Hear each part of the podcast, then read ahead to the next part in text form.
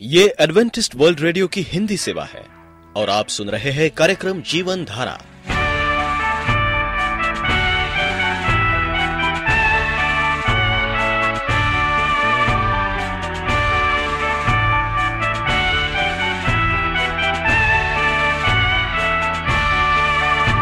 कार्यक्रम जीवन धारा सुनने वालों को मैं स्मिता और मैं अमित हमारा प्यार भरा नमस्कार। एडवेंटिस्ट वर्ल्ड रेडियो की हिंदी सेवा में हम आपका स्वागत करते हैं। श्रोताओं, आइए, आज प्रसारित होने वाले कार्यक्रमों की जानकारी दे दें। आज होगी पहले स्वास्थ्य चर्चा, इसके बाद एक गीत होगा और फिर कार्यक्रम के अंत में पवित्र बाइबल का संदेश। तो चलिए, स्वास्थ्य चर्चा सुनने से पहले सुनते हैं ये गीत।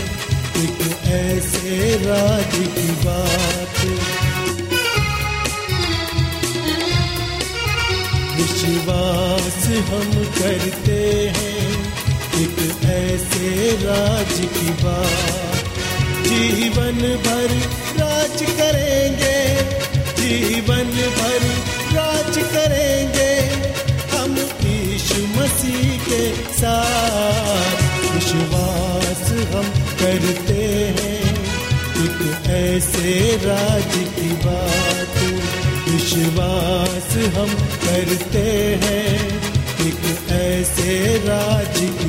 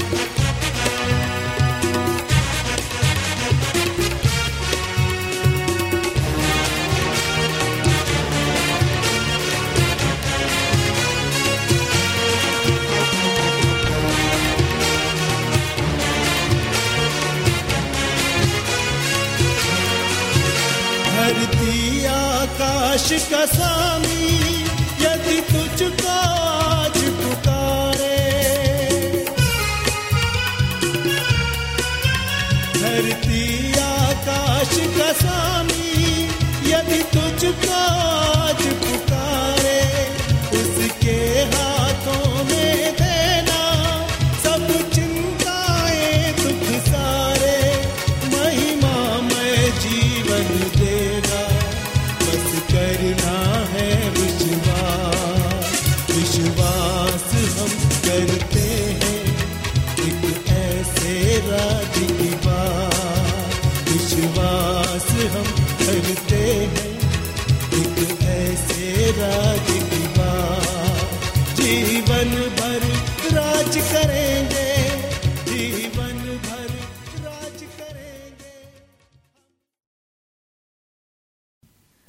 अलग अलग रोटी खाओ और सेहत बनाओ।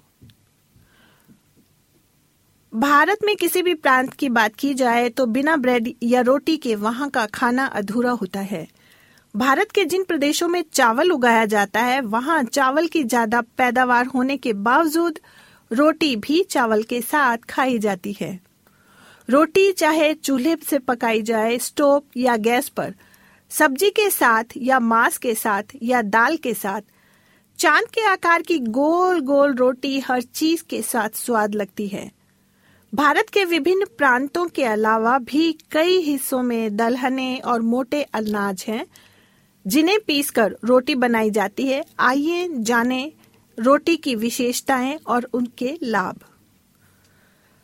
रोटियों में सबसे बड़ी या सबसे अच्छी गेहूँ की रोटी मानी जाती है। चिकित्सक आजकल विभिन्न तरह के मोटे अनाजों को पिसवाकर उसकी रोटी खाने की सलाह देते हैं। क्योंकि उनके अनुसार एक अनाज से बने आटे की रोटी में कई पोषक तत्वों की कमी रह जाती है। इसलिए गेहूँ के आटे की रोटी हमारी सेहत के लिए बेहद ही फ़ायदेमंद भी है। बाजरे के आटे से तैयार रोटी में फाइबर, आयरन, कैल्शियम से भरपूर होती है। इसके अलावा इसमें खनिज, लवण और विटामिन भी पाए जाते हैं। विटामिन में मौजूद फाइबर पानी में घुलनशील होते हैं, जो शरीर में पथरी बनने से रोकते हैं। बाजरे के अलावा रागी की रोटी भी कर्नाटक और आंध्र प्रदेश में शौक से खाई जाती है। रागी से बने डोसे या उसके आटे से बने डोसे से या रोटी भी बनाई जाती है। इसके अलावा रागी के दाने पीसकर इसे दूध या उबले पानी या दही के साथ भी खाया जाते हैं। राजस्थानी भोजन में बाजरा काफ़ी इस्तेमाल होता है। इसमें आयरन भरपूर मात्रा में होता है। ये शरीर में कोलेस्ट्रोल को नियंत्रित करता है। इसके अलावा इसमें magnesium, copper, zinc, vitamin A और विटामिन बी कॉम्प्लेक्स मिलता है। बाजरा हड्डियों के लिए भी फ़ायदेमंद होता है। बाजरे की रोटी सर्दियों में खाई जानी चाहिए, क्योंकि यह जल्दी ही पचती नहीं है। ज्वार बाजरे के अलावा मक्के की रोटी उत्तरी भारत में विशेष तौर पर पंजाब में अधिक खाई जाती है।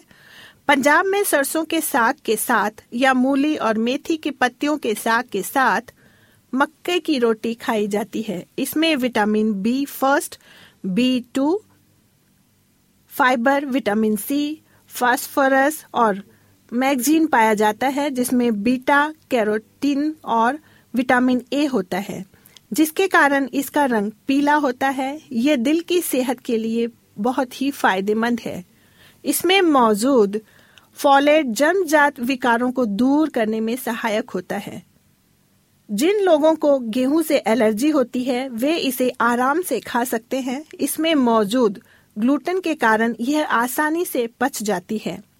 मक्के के अलावा जौ की रोटी भी भारत के कई सौ सालों से खाई जा रही है। इसमें बीटा, कैरोटीन, ग्लूकोन कंटेंट होता है, जो कोलेस्ट्रोल को कम करता है। सप्ताह में छह बार जौ की रोटी खाना फ़ायदेमंद होता है। मोनोपोज के बाद कोलेस्ट्रोल या कार्डियोवैस्कुलर बीमारियों से बचाव के लिए इसे खाना बहुत ही ज़रूरी है। जो में कैंसर के बचाव करने वाले तत्व होते हैं, इनमें मैग्नीशियम होता है। यह डायबिटीज़ के मरीजों के लिए बहुत ही फ़ायदेमंद है। 100 ग्राम काले चने में 17.1 ग्राम प्रोटीन होता है। इसके अलावा बेसन के आटे में प्रति 100 ग्राम से 20.8 ग्राम प्रोटीन होता है। इन दोनों तरह के आटों में परंपरागत मिस्सी रोटी बनाई जाती है, जो गुजरात में खास तौर पर खाई जाती है। काले चने में विटामिन बी कॉम्प्लेक्स और दूसरे विटामिन पाए जाते हैं। यह डायबिटीज़ या मधुमेह के रोगियों के लिए बहुत ही फ़ायदेमंद होता है, क्योंकि यह शरीर में ग्लूकोज को नियंत्रित करता है। यह आयरन का बड़ा ही अच्छा स्रोत होता है जिसके कारण अनीमिया के रोगियों के लिए यह बहुत ही फ़ायदेमंद है। परमेश्वर आप सबको तंदुरुस्त रखें। आप एडवेंटिस्ट वर्ल्ड रेडियो का जीवन धारा कार्यक्रम सुन रहे हैं। यदि आप पत्राचार द्वारा यीशु के जीवन और उनकी शिक्षाओं पर या फिर स्वास्थ्य विषय पर अध्ययन करना चाहते हैं तो आप हमें इस पते पर लिख सकते हैं। हमारा पता है वॉइस ऑफ़ प्रोफेसी ग्यारह हेली रोड, नई दिल्ली, एक एक शून्य शून्य शून्य एक, इंडिया। मृत्यु के बाद क्या होता है? भाग तीन। प्रिय रेडियो मित्रों प्रवीषु मसीह के मधुर और सामर्थी नाम में आपको भाई मॉरिस माधो का नमस्कार। मित्रों, मृत्यु जो है वो परमेश्वर से अलगाव है। हम परमेश्वर से दूर चले जाते हैं मृत्यु के बाद। लेकिन ये नहीं कि परमेश्वर ने हमें छोड़ दिया है। हम सोए रहते हैं। और जब प्रभु यीशु मसीह आएँगे, अगर हम विश्वासी हैं, परमेश्वर पर हमने विश्वास किया है, उसकी आज्ञाओं को माना है। तो समाज को सुनकर हम जी उठेंगे और परमेश्वर से जा मिलेंगे। और हम देखते हैं कि परमेश्वर जो है वो हमें मदद करता है, हमारी अगुवाई करता है, हमारे जीवन में। इसलिए जब तक हम जिंदे हैं, इस जिंदे के ज़मीन में हमारा ये काम है कि हम अपने आप को परमेश्वर के करीब रखें। उसकी आज्ञाओं को हम माने और उसके बताए हुए कदम चिन्हों पर चले। बहुत से लोगों को यह पता नहीं है कि मृत्यु के बाद क्या होगा। लेकिन बाइबल कहती है कि मृत्यु के बाद हमारा जीवन जो है, वो बदल जाएगा और हम परमेश्वर के साथ स्वर्ग रहेंगे। अगर हम विश्वासी हैं और परमेश्वर की आज्ञा का हमने पालन किया है। हमारा जीवन यूँ ही खत्म नहीं होगा, क्योंकि बाइबल कहती है कि प्रभु यीशु मसीह ने हमें बचाने के लिए, हमें स्वर्ग में ले जाने के लिए इस दुनिया में आया, क्योंकि परमेश्वर ने इस पृथ्वी से इतना प्रेम किया कि उसने चुने हुए एक लौते पुत्र को हमें दिया ताकि जो कोई उस पर विश्वास करे वो नाश न हो, बल्कि अनंत जीवन पाए। अनंत जीवन पाने के लिए आज लोग कहाँ कहाँ नहीं भटक रहे हैं।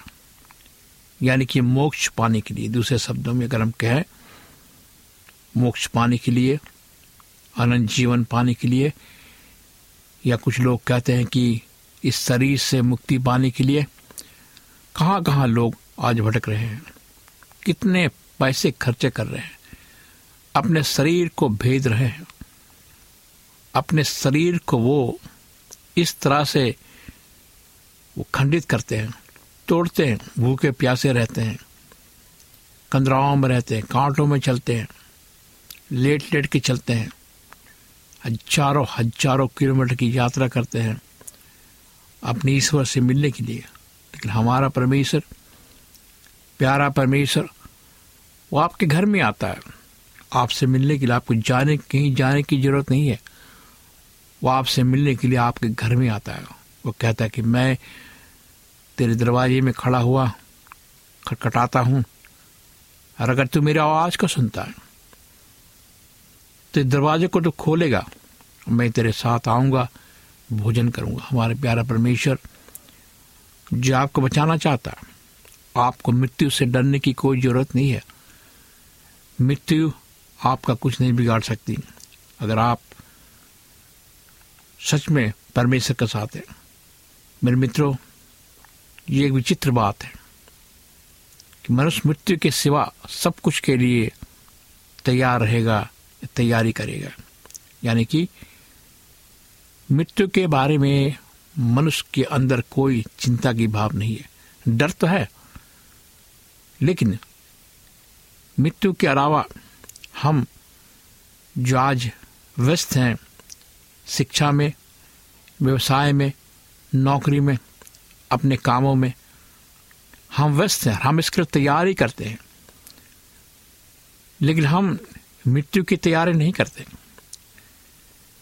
मृत्यु की तैयारी का मतलब है परमेश्वर के साथ चलना, परमेश्वर की आवाज़ सुनना। उसके संगति में रहना। और हम जानते हैं कि बाइबल ये कहती है, हम सबके लिए एक बार मरना नियुक्त किया गया है।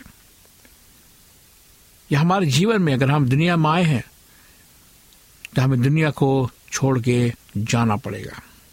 लेकिन इसके लिए तैयारी ज़रूरी है कि हम तैयार हैं प्रभु के आगमन के लिए। जब प्रभु दूसरी बार इस पृथ्वी पर आएगा क्या हम इसके तैयार हैं। मृत्यु एक ऐसी घटना है जो प्रत्येक व्यक्ति को उस समय अस्वाभाविक लगती है जब वो उसे खुद से संबंधित करता है। दूसरे के साथ संबंधित करने पर वही उसे स्वाभाविक प्रतीत होती है। मृत्यु सब लोगों को घटाकर समान श्रेणी यह स्तर में लाती है। सब लोग मृत्यु को नजरअंदाज करना चाहते हैं, लेकिन इसके बावजूद सबको उसका सामना करना पड़ता है। मुझको, आपको, सब लोगों को एक दिन मृत्यु का सामना करना पड़ेगा। ये एक ऐसी चीज़ है जिससे प्रत्येक व्यक्ति डरता है? आज मनुष्य मृत्यु से सबसे ज़्यादा डरता है। वो मरना नहीं चाहता है। अगर वो बीमार होता है वो डॉक्टर के पास जाता है और पैसा खर्चा करता है, अगर वो बिस्तर में है, किसी ऐसे बीमारी से सात बीमारी से, वो मरना नहीं चाहता। और हम जानते हैं कि लोग आज ईश्वर के पास आ रहे हैं। ये ऐसा समय है, जब ईश्वर अपने लोगों को बुला रहा है, उनसे बातें कर रहा है और अपने पास बुला रहा है। अपने पास मतलब अपने करीब। आज बहुत से लोगों ने परमेश्वर को अपना जीवन दिया है, ये जानते हुए कि उनका जीवन बहुमूल्य है। हम जानते हैं कि मृत्यु जो है हमारे सामने है। हम नहीं जानते कि हम कब इस जीवन को छोड़ेंगे। इसलिए बाइबल कहती है कि हमें क्या करना है? हमें परमेश्वर से कहना है, प्रभु, तू हमें दीन बना, हलीम बना, और हमें दिन गिनना सिखा कि हम अपने दिन को गिन सकें। रोज रोज नया दिन परमेश्वर हमें देखने को देता है। और जब हम नए दिन को देखते हैं कि हम धीरे धीरे मृत्यु के करीब होते जाते हैं। और जो बाइबल भी मसीह से प्रतिज्ञा करती है जीवन के बाद एक स्वर है। ये बाइबल भी मसीह लोगों से प्रतिज्ञा करती है, ना कि मसीह से, मसीह लोगों से। प्रतिज्ञा करती है कि एक स्वर्ग है। हम देखते हैं कि एक वृद्ध व्यक्ति ने जो मसीह बना और मसीह के साथ वो चलता फिरता था। वो कहा कि मुझे बहुत अच्छा लगता है मसीह के साथ। अगर हम मसीह हैं तो रोगी दुर्बल होने के बावजूद भी मजबूती महसूस कर सकते हैं। यीशु ने सिखाया कि स्वर्ग है और जोहन्ना चौदह दो में लिखा है, इसे ध्यान से सुने। बाइबल हमसे कहते कि मेरे पिता के घर में बहुत से रहने के स्थान हैं। यदि ना होते तो मैं तुमसे कह देता कि मैं तुम्हारे लिए जगह तैयार करने के लिए जाता हूँ। यदि मैं जाकर तुम्हारे लिए जगह तैयार करूँ तो फिर आकर तुम्हें अपने यहाँ ले जाऊँगा। कि जहाँ मैं रहूँ, वहाँ तुम भी रहो। पॉलूस स्वर्ग के बारे में बहुत अधिक निश्चित था। हम ढांडस बांधे रहते हैं।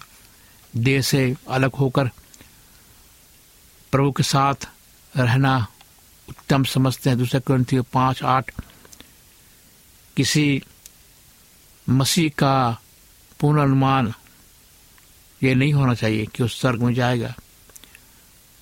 जब तक वो उसके साथ ना चले, जब तक वो मसीह के साथ ना चले, हमें उस, उन ऊंचाइयों को प्राप्त करना है। हमें अपने धार्मिक जीवन में, आत्मिक जीवन में, हमें उन ऊंचाइयों को प्राप्त करना है। हमें कैसा धार्मिक, आत्मिक मनुष्य बनना है कि लोग हमारे जीवन को देखकर जीवित परमेश्वर की प्रशंसा कर सके। मेरे दोस्त हमारे अंदर ये आत्मविश्वास होना चाहिए, ये आत्मविश्वास ही हमें ज़िंदा रखेगा। एक ऐसा आत्मविश्वास जो परमेश्वर हमें देता है, ये आत्मविश्वास परमेश्वर की तरफ़ से आती है। ना कि हम इसे पैदा करते हैं। हमें दूसरों पर यकीन नहीं करना है, बल्कि स्वयं पर यकीन करना है और परमेश्वर पर यकीन करना है कि हम इस मिट्टी पर को जीत सकते हैं। कैसे जीत सकते हैं? परमेश्वर की आज्ञाओं को मानकर, उसकी आवाज़ को सुनकर। अगर आप यकीन करते हैं कि स्वर्ग है परमेश्वर है। तो खतरे की घंटी है। बहुत बड़ी खतरे की घंटी हमारे लिए। कि हम अपने आप को सुधारें, अपने आप को संभालें और परमेश्वर को जाने कि मृत्यु हमारे सामने है। मृत्यु चीख चीख कर पुकार पुकार का राज दुनिया के बहुत से लोग ग्रसित कर रही है। मेरे मित्रों, मेरे दोस्तों, परमेश्वर के पास आए। परमेश्वर को अपना जीवन दे। परमेश्वर को पुकारे अपने जीवन में, क्योंकि परमेश्वर हमें बचाने वाला है। पहला सैमर बीस तीन में लिखा है, इसे ध्यान से सुने। मेरे अमृत्यु के बीच केवल एक कदम का अंतर है। केवल एक कदम। मृत्यु थोड़े दूर में ही है। मृत्यु हमारे करीब है। कहा जाता है कि संपूर्ण जीवन और कुछ नहीं है। किसी ने कहा है, हमारा जीवन, जो जीवन हम जीते हैं, ये जीवन कुछ नहीं है वरन मृत्यु के लिए एक तैयारी है। भजन संहिता कहता है, भजन संहिता में लिखा, कौन पुरुष सदा अमर रहेगा? क्या कोई अपने प्राण को अलोक से बचा सकता है। इस युग को मौलिक प्रयोग के बारे में स्वतंत्रतापूर्वक सोचने का एक युग होना चाहिए। हमने झूठे ईश्वर की उपासना की है। हमने झूठे ईश्वर को अपने जीवन पर स्थान दिया है, जो हमें बचा नहीं सकता। इसलिए हम भयभीत हों। हमें भयभीत होना चाहिए अगर हम जीत परमेश्वर के हाथ में नहीं है। इब्रानियों नौ सत्ताईस में लिखा है, मनुष्य के लिए एक बार मरना, उसके बाद न्याय होना नियुक्त है। मेरे दोस्तों, हमारा न्याय होगा। हम सबका न्याय होगा। परमेश्वर हमारा न्याय करेगा मृत्यु के बाद। मृत्यु के बाद परमेश्वर हमारा न्याय करेगा। इसके लिए हमें अभी से तैयारी करनी है कि हमारा जो शरीर है, ये पवित्र आत्मा का मंदिर है, हम इस मंदिर को नाश नहीं कर सकते। हम इस मंदिर को खत्म नहीं कर सकते, बल्कि हमें इस मंदिर को बचाना है। इस मंदिर को हम धोखे में ना रखें, बल्कि इस मंदिर को हम जीवित परमेश्वर को समर्पण करें। आइए हम विश्वास करें, आज के दिन अपने जीवन को, अपने शरीर को परमेश्वर के समीप लाकर समर्पण करें। आइए हम प्रार्थना करें, जीवित दयालु पिता परमेश्वर, हम आज तेरे पास आते खुदावन, अपने जीवन को लेकर अपने जीवन के सभी महत्वपूर्ण चीज़ों को त्याग कर खुदावन हम आज तेरे पास आते हैं। तुझसे मिन्नत करते खुदावन कि हमारे अंदर वो डर, वो भय पैदा कर कि हम तेरे साथ चलने वाले बन सके और सुनने वाले बन सके, ना कि ईमान लाने वाले बन सके। हम जीवन को तेरे हाथ पर सौंपते खुदावन इस प्रार्थना को प्रभु मसीह के मधुर सामर्थ्य नाम में मांगते हैं। आमीन। मित्रों, अगर आप मृत्यु के बारे में जानना चाहते हैं, और आप जानते हैं कि मृत्यु क्या है, शायद आप नहीं जानते होंगे। अगर जानते भी होंगे, फिर भी आप हमें पत्र लिख सकते हैं, फ़ोन कर सकते हैं, ईमेल लिख सकते हैं। अगर आप उदास हैं, बीमार हैं, खतरों में हैं तो मुझे फ़ोन करें। मैं आपके लिए प्रार्थना करूँगा। मेरा नंबर नोट करें। मेरा नंबर नौ छ आठ नौ दो तीन एक सात शून्य दो। नौ छ आठ नौ दो तीन एक सात शून्य दो। मेरी ईमेल नंबर है Morris A W R Gmail dot com. Morris M O R R I S A W R at Gmail dot com. इस कार्यक्रम को सुनने के लिए आपका धन्यवाद।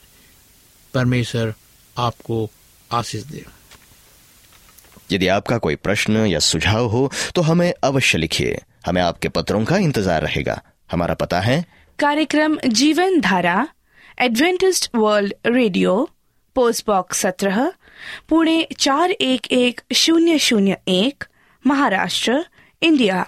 पता एक बार फिर नोट कर ले कार्यक्रम Jeevan Dhara Adventist World Radio. Post box सत्रह पुणे चार एक एक शून्य शून्य एक महाराष्ट्र इंडिया। और अब हमारा समय यहीं पर समाप्त होता है। इसी समय इसी मीटर बैंड पर आपसे फिर भेंट होगी। तब तक के लिए मैं स्मिता और मैं अमित हमें आज्ञा दीजिए। प्रभु आपको आशीष दे।